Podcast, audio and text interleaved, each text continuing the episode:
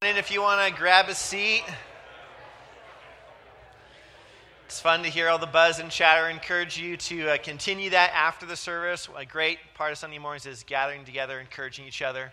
Uh, my name is Michael. I'm a church plant resident here on staff, and uh, heard David preach, uh, Scott and Zach, our other two pastors, are have been in Ecuador this past week, along with Kim, Zach's wife, and they've been doing some teaching down there, and actually really connects well with what we're talking about in Second Peter because they're going down there to train pastors to be faithful. And a lot of what we're dealing with in 2 Peter is false teachers. So it's really interesting how it connects. And as I was thinking about this morning's passage, I was thinking about the question what is one of the greatest dangers to the church? And what I realized is I think oftentimes we tend to think of things that are external to the church as the greatest danger. So we tend to think of persecution or a loss of religious liberties. We, we tend to sometimes view ourselves as a, a city under siege. And yet, what's interesting is when you ask the early Christians that same question, their answer is not the forces outside the city walls. For them, the greatest danger was the false teaching and false teachers within the city walls. That just like in a siege, sometimes the greatest danger comes from the spy or traitor within who might poison the food supply or open the gate to let the enemy in that it's corruption within the church that often is the greatest danger. So, for example, uh, Irenaeus in the second century talks, writes a whole book called Against Heresies, really tackling this. Or Ignatius in the first century, on his way to martyrdom in Rome, writes several letters encouraging the churches to beware false teachers. But also, the Apostle Paul uh, when he was on his way to Jerusalem thinking he would never return, wrote these words, or said these words to the Ephesian church I know that after my departure, fierce wolves will come in among you, not sparing the flock, and from among your own selves will arise men speaking twisted things to draw away the disciples after them. The danger is within false teaching, false teachers. And yet, I ask the question to myself why is it that we then so rarely talk about false teaching and false teachers in the church today? And I think part of it, right, is that sometimes when we hear false teaching, what our minds jump to in dealing with it is like the Inquisition or something like that, like witch hunts, taking people out. And there's a part of us that just does not like that. But I think we've maybe run to the opposite ditch where it's like we just don't want to talk about it. We don't want to name names. We just don't want to deal with false teaching. Let's just kind of ignore that. And we become passive. After all, the, the cultural kind of air we breathe all the time says, wait, false teaching? But that would imply that there's one right teaching, and nobody believes that anymore. How can you say there's a false teaching? Right? And maybe we've just imbibed that, or maybe we just don't want to be called by them, you know, inquisitors, so we, we just are silent too often. I mean, I don't know how many times I've talked to someone about an issue in their life and, and show them what the Bible clearly says about it. And if they don't like it, their response is, well, lots of Bible scholars disagree about that. And then they ignore it, right? Maybe you've had that same experience. Or I, maybe you've had this experience too where you're talking with someone about the gospel and sharing about Christ. And they're like, look, it's like this there's a blind guy and he's grabbing something, and turns out to be the leg of an elephant. Another blind guy's grabbing the trunk, another blind guy's grabbing the tail, right? They're all right. They're just different perspectives. But of course, that implies that somebody knows that it's an elephant. There is a right perspective. It's the elephant's the answer, right? Now, if the element, elephant is meant to represent the world, reality, truth, I know that I am not arrogant enough to claim that I can see all of that. And I hope you aren't either. The only person who possibly could give the definitive answer that it is the elephant is someone outside of the elephant who made the elephant. That's God. And that's why last week's sermon was so important because Peter wanted to remind us there is a sure teaching, there is true teaching. It comes from God through the prophets in the Old Testament, through Jesus, and through the New Testament apostles. Jesus claimed to be God. And he proved it by rising from the dead. And he said the Old Testament was God's word, and he sent his New Testament apostles. So, if nothing else, it's worth listening and believing there is something true because Jesus said so, and he proved that he's trustworthy. There's a lot more that could be said about that, but I hope you can at least lean in today and say, okay, I'm willing to say with Peter, there probably is something true, and there is a danger to being going off the rails. And that's what Peter wants us to see this morning. That we need to be alert, but not afraid of false teaching. We need to be alert to the reality of false teaching, but not afraid of it because God knows how to rescue and preserve his people and deal with false teachers. So we're going to see this more, these two parts being alert but not afraid of false teachers. So let me pray and ask God to help us to listen before we dive into 2 Peter chapter 2. Let me pray. Father, thank you so much that you speak truth into the midst of confusing voices. So this morning, would you give us eyes to see it and ears to hear it?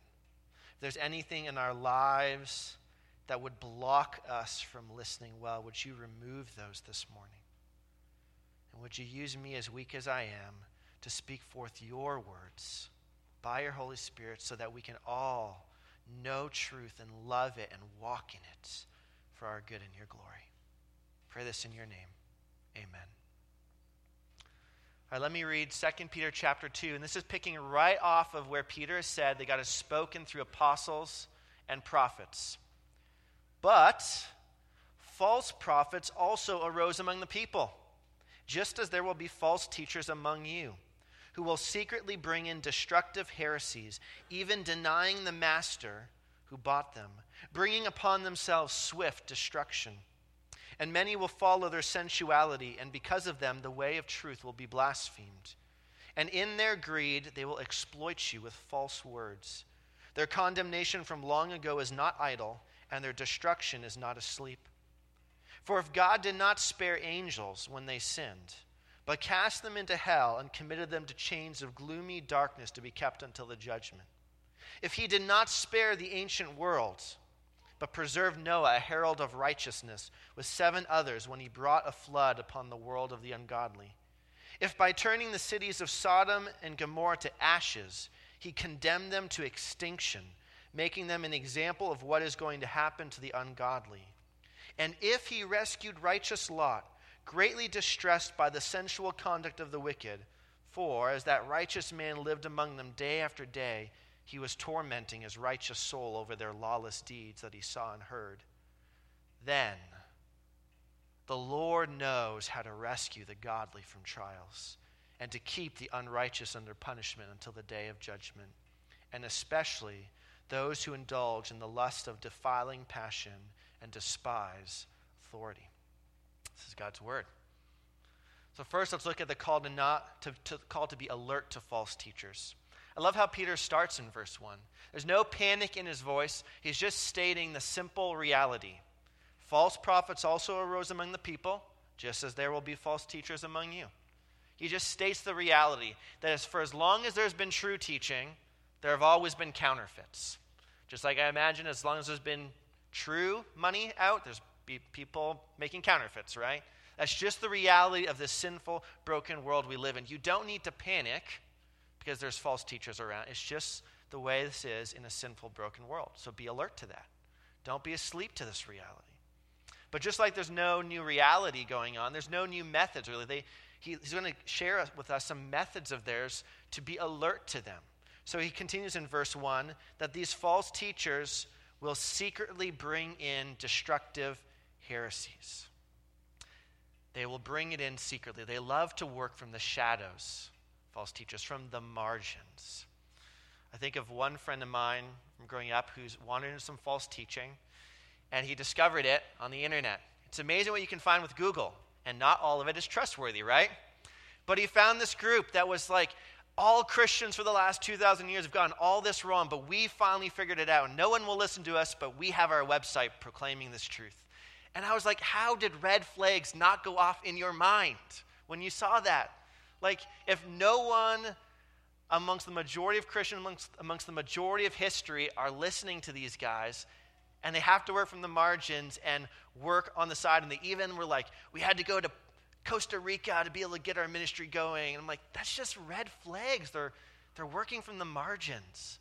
Be careful of that. And I know that sometimes our generation or a lot of our culture loves like the anti establishment, like you can't trust the establishment. The anti establishment is just as untrustworthy at the end of the day, too. Right? Because the thing is, for every one Martin Luther that we celebrate who stood for truth, there's a thousand other false teachers who are like, I've got it right and nobody else. And even Martin Luther said, I'm looking back at church history and the Bible, and those things combined are making me stand here. So beware the ones that work from the margins. Or sometimes I think false teachers bring things in secretly. It's the old trick of the devil, not with a statement, but with a question. So instead of stating false teaching, they just ask a question that implies something. But then if you push them on, they say, Well, I never said that. You're putting words in my mouth now. I just asked the question. And they're trying to slide in these false teachings. Rob Bell is a master of this. He almost never said anything, he just always talked in questions, and he made his point so clearly. He didn't have to say, There's no hell. He just would ask, Would a loving God really punish people? And there's a party that wants to say, Well, no. And that's what he's doing. He's trying to teach falsely, but he's secretly working it in. Now, that's at the big capital C level. What might it look like for false teachers to secretly be at work in a local church. Maybe some of you have experienced this in a church context where there's a small group of people, even a small group that's off to the side, that's undermining the teaching that's going on in the church, undermining what's going on, but they never will actually address their issues with everyone. It's always from the margins, it's always from the shadows. When we see that, we should have our red flags go up. Truth is not afraid to be in the open counterfeits are. Truth is not afraid to be put to the test because it's true. You don't have to hide. So when you see that, you're saying, this is how they work. But the big giveaway in verse 1, he says, is they deny the master who bought them. They deny the master. If they really are Christians, they're denying the one who saved them. If they're ones who claim to be Christians, they're denying the one who would have bought them if they really trusted well, how do you deny a master? You don't live under his rule. He says, Do this, and you say, No, thanks, master, I'll do something else. And you teach other people to do the same and say, There's no master. We don't need to worry about his consequences. We can do what we want. This is the oldest trick in the book. And I don't mean like the book, like the expression, I mean this book, the book. Genesis 3. The serpent comes to Adam and Eve. They only have one command don't eat from the tree. That's it, one command. Well, how does the serpent start? Did God really say? It's just a question. But he's undermining, undermining the command of God. And then when Eve rightly says, No, we actually can't eat it, he says, Well, you won't surely die if you eat it, undermining that the master will bring judgment. That's the pattern over and over again. And I'm not saying that we should not ask questions, as if all questions are bad. Questions can be good if they're seeking truth. But here's how you know the difference between a false teacher and a believer. A believer, when they have questions, brings their questions back to the Bible for the authoritative answer. A false teacher takes their questions to some other final authority for the answer. And in the process, they deny what the master has been teaching through his word. That's the pattern over and over again. And we can probably recognize this going on even in quote unquote Christian culture because I've seen more and more Christians who have now started to say, we're not going to hold to what Scripture says about gender and sexuality. That gender isn't a biological reality created by God. That marriage wasn't meant to be one man and one woman. They are undermining. They're denying the master's teachings. After all, they might ask, I mean, did Jesus give explicit teaching on that? Isn't a lot of that from the Old Testament? And you know, you can't really trust the Old Testament. There's a lot of weird things in there, like shellfish and you know, other stuff. And what, what are they doing? They're undermining God's word, his speaking. But what is Peter? A follower of Jesus, eyewitness of everything he says. What does he say about the Old Testament? Look back at chapter 1, verse 21.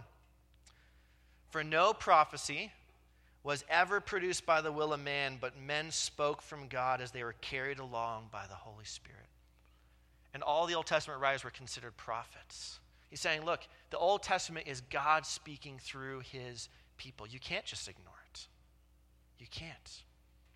And the tough thing that happens a lot of times with false teaching, I've noticed, is that you can get a mixture in any one person. So you can imagine with me that you like hiking, okay? Anybody like hiking here? I do. Okay, good. All right, great. Um, so imagine you hire a guide to take you on this hike around this beautiful lake. And you love your experience. It's like, oh, it's so good. That was awesome. So then you hire them the next summer. It's like, I want to go hiking in the, the Porcupine Mountains. Can you take me through there? And they go, sure. And you have this great experience. And then you're like, hey, I want to explore like Yellowstone and see the geyser. They're like, okay, sure. And as you're walking with them, they're like, hey, let's like leave the marked out path. We can get a lot closer to the geysers. That's just way cooler. And all of a sudden you're like, well, they've been a trustworthy guide all the way along, but I've read enough stories to know that people who wander off the path at Yellowstone sometimes don't come back. This is a bad idea. And it's confusing because they were so helpful as a guide by the lake and up in the mountains, but now they're not helpful anymore.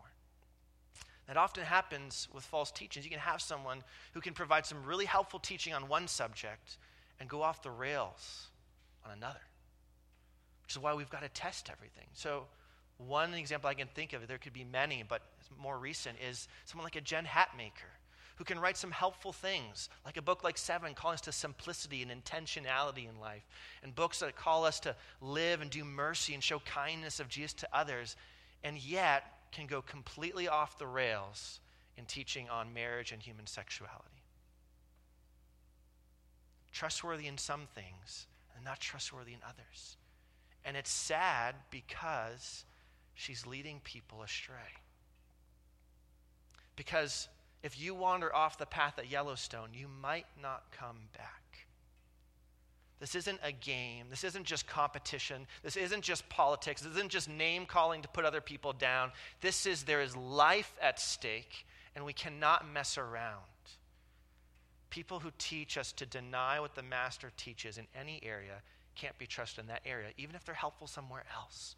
We got to test it. So I hope even you test what I or Scott or Zach or David or James, when we're up here preaching, I hope you're testing what we're saying by the word. Because if it's not from the Bible, you shouldn't believe it. And one dead giveaway that people are teaching things that deny the master is found actually in verse 10, and it's an echo of what we got earlier. But in verse 10, he describes the false teachers as those who indulge in the lust of defiling passion and despise authority. And you can see with verse 1 there, it's even denying the master is parallel to despising authority, and many will follow their sensuality, that defiling passion, that just living for what you want to do. Whenever you have teachers are just saying, just do what you want. If you feel it, it must be right. That's probably a good indication they're going to go off the rails. Because you might feel things and feel them very deeply and yet, we need to trust the God who made us, who says, I actually know what's best for you. Your feelings can be corrupted. So you need to trust me and my good plan for your life. But another giveaway, Peter says, is not just that they work from the margins, not just that they deny the teaching of the master, deny the master, but, verse 3, in their greed they will exploit you with false words. False teachers are not in it to serve, they're in it to get at the cost of people that listen to their teaching. And you can think of obvious examples, like a guy like maybe Creflo Dollar, who couldn't do ministry unless he had a private plane, which you're going to finance for me. Or you could think of a Joel Osteen, who takes advantage of people that in that same way to get rich off his teaching of health and wealth and prosperity. But we should also not miss the teachers who maybe won't be that extreme, but who avoid teaching what's hard to hear because they know it will cost them people and cost them dollars. You won't often hear false teachers saying words like this from Jesus Deny yourself, pick up your cross and die, and follow me. Because it's not very popular. You won't hear them say, If you want to be a Christian, I will guarantee you one thing in this life you will suffer. You will not hear them saying that. That does not win you people. But that's true. And so when you see those things, when you see the avoiding of those hard things because of the greed, that's another indication there's false teaching going on. So we had to be on alert. They're, they're, they always work the same basic way, even if it works out a little different. They're those, those same basic patterns. And this is important because look at what Peter says in verses 1 and 2 again with me. If they deny the master, they bring upon themselves swift destruction. And many will follow their sensuality and thus follow them into destruction. And because of them, the way of truth will be blasphemed. Peter's saying this isn't a game. Life and death are on the line. These false teachers' life and death is on the line, but also all the people they bring with them. And when they call that road to destruction Christianity, they blaspheme, they speak poorly, wrongly of what Christianity actually is. And it destroys and it dishonors God. I think of in college when I knew two gals I was trying to talk to and share the gospel with. You had many, many conversations. And towards the end of the year, they came to me one time and said, Michael, we finally get Christianity. I was like, yes, awesome. They're like, yeah. We had the, the Catholic chaplain on campus come and speak at our world religions class. He told us that Christianity is just about loving your neighbor. That's it. And my heart sank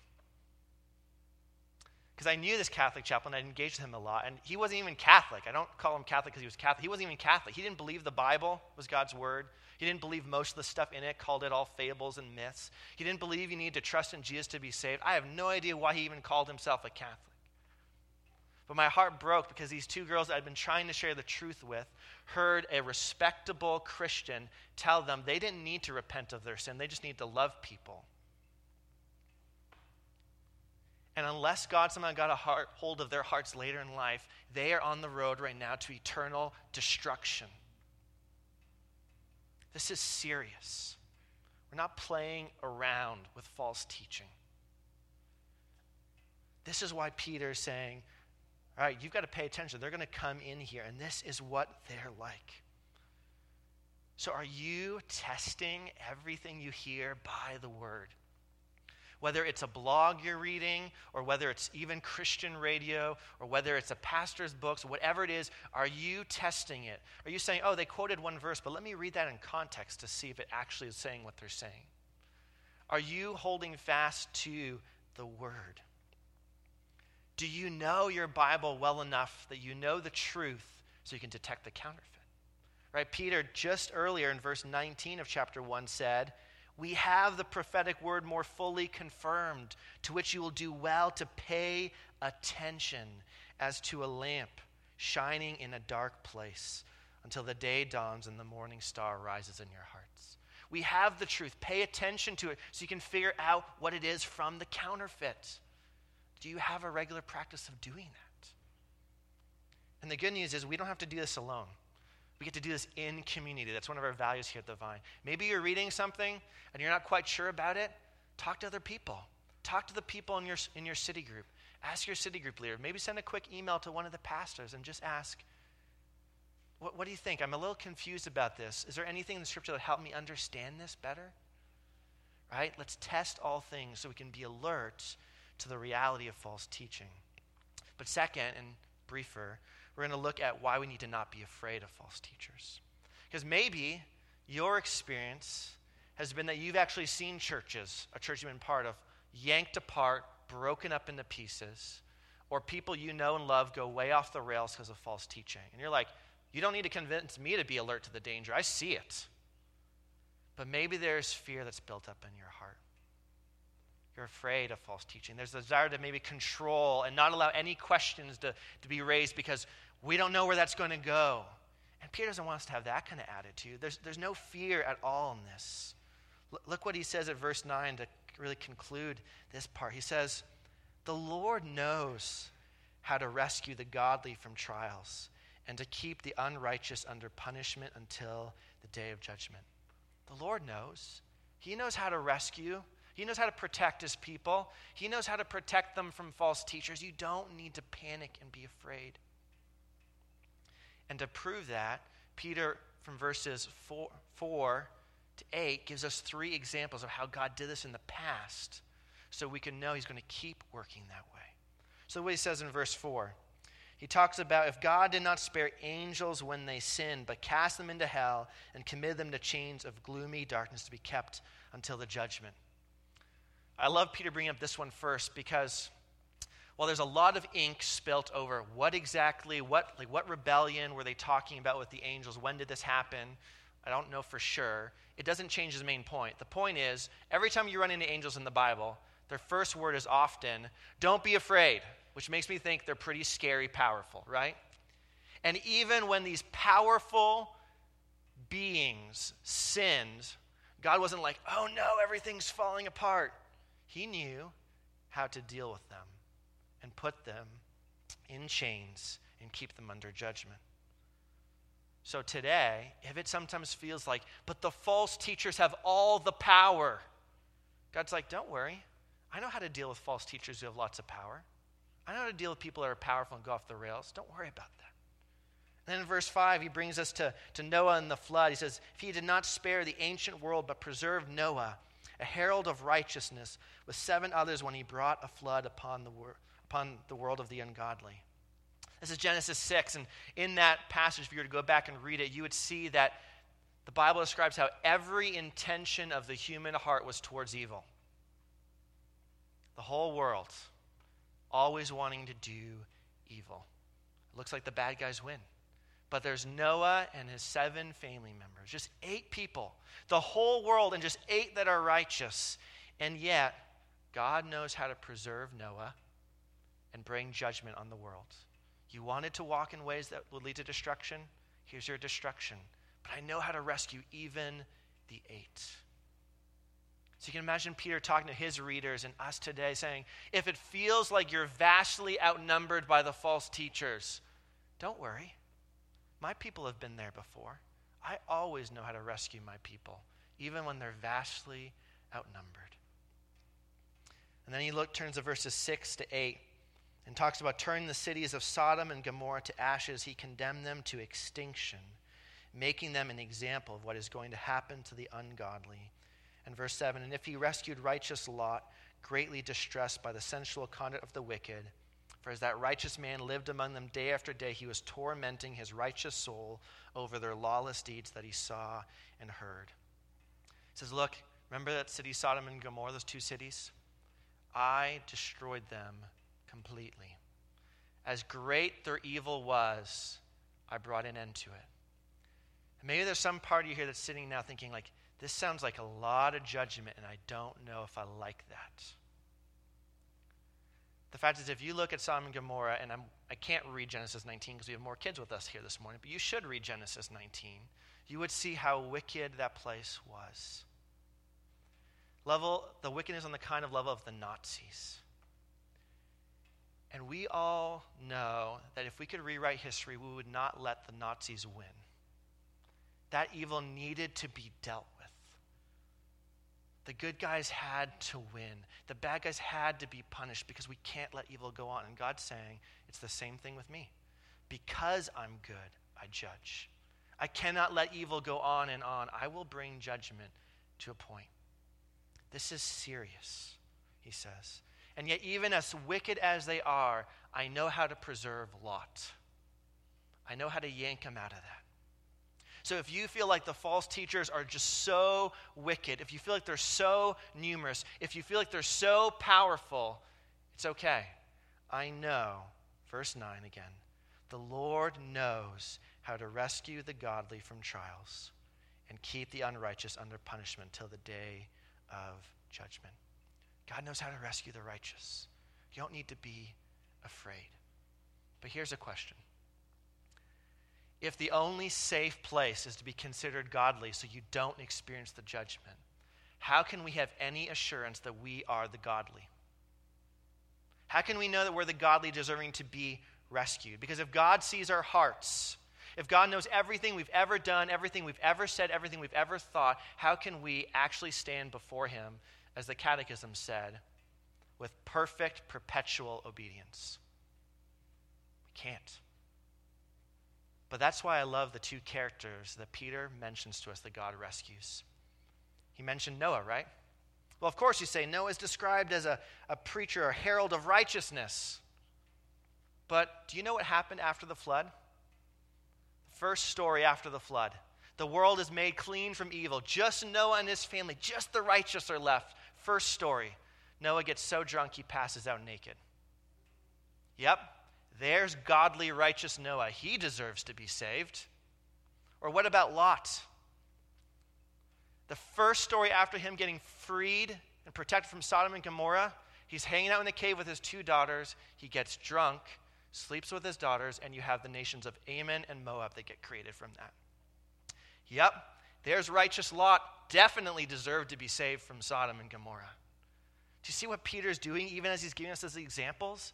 He's saying the godly are not the perfect people. The godly are people like me and you who sometimes struggle with sin, but there's one thing that made Lot and Noah godly they trusted God. They trusted in God's saving word. When everyone else was doing evil, God came, came, came to Noah and said, Build an ark. And even though it was crazy, he trusted God and did it. He was saved. When, Lot, when Sodom and Gomorrah were about to be destroyed and Lot was there, God said, Lot, everything's going to burn. You better get out of town. And Lot trusted the saving word of God and got out. They trusted in God's saving word. That's what made them godly. And that's good news for us because we have a saving word to trust in. Peter told it to his readers in his first letter, chapter 3, verse 18. Christ also suffered once for sins, the righteous for the unrighteous, that he might bring us to God. He was put to death in the flesh, but made alive in the spirit. See what Peter's saying? He's saying if God rescues the godly, then surely Surely Jesus should have been rescued, but he wasn't at first. He was not rescued. He endured the punishment that we deserve on the cross. And that's why, if you ever doubt that God doesn't take sin seriously, you should look to the cross.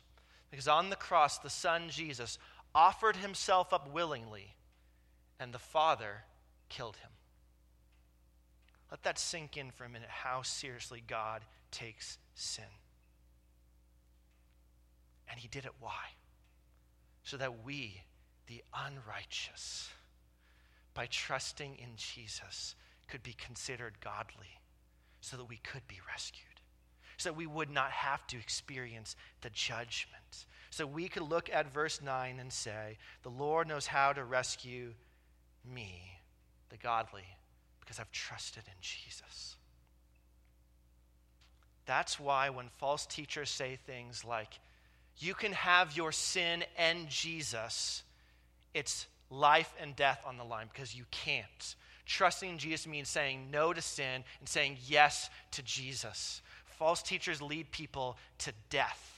That's why we have to be alert to it. That's why we have to call it out. But the gospel also encourages us that we don't need to be afraid because God does know how to rescue the godly. After Jesus was in the tomb, he didn't stay there. God rescued the godly by raising him from the dead, seating him at his right hand. And now, for every person who trusts in Jesus, we are told no matter what happens, even if the unrighteous kill you, the godly experience that rescue. That is good news this morning. So, are you alert to the reality of false teachers? But not only are you alert, but do you have the confidence through trusting in Jesus that you don't need to be afraid, for God rescues? That even the gates of hell cannot prevail against the church that Jesus is building. So this morning, are you trusting day by day in Jesus, saying no to sin, trusting Him, being alert to false teachers, and confident that in Christ there is rescue for our good and His glory? Amen. Let's pray. Father, you are the God who made the sunshine and birds and the laughter of children and things that are beautiful and joyful. And yet, because sin has so wrecked things, you also address us not just in a light-hearted way, but you often address us with a weighty way. So I pray you'd help us to be alert to false teachers. And we'd be testing things. I pray, Father, that if some here this morning, whether they're Christians or not Christians, are feeling a weight on their, their, on their souls, just conviction of sin, that they wouldn't just run from that, but they would actually see that as your kindness to then say no to sin and to run to Christ and trust in Him. And I pray, Father, that for every person here that's feeling that way, if they are not going to run to you, that you would not let that feeling let them go. That for their good, you would press on them until they know without a shadow of doubt that they need rescue. That they would not listen to all the false voices around, but they would listen to the one who made them, who says, Walk in my ways, or you will die. But good news, my son has died, so if you trust in him, you can be rescued. Pray this in your name.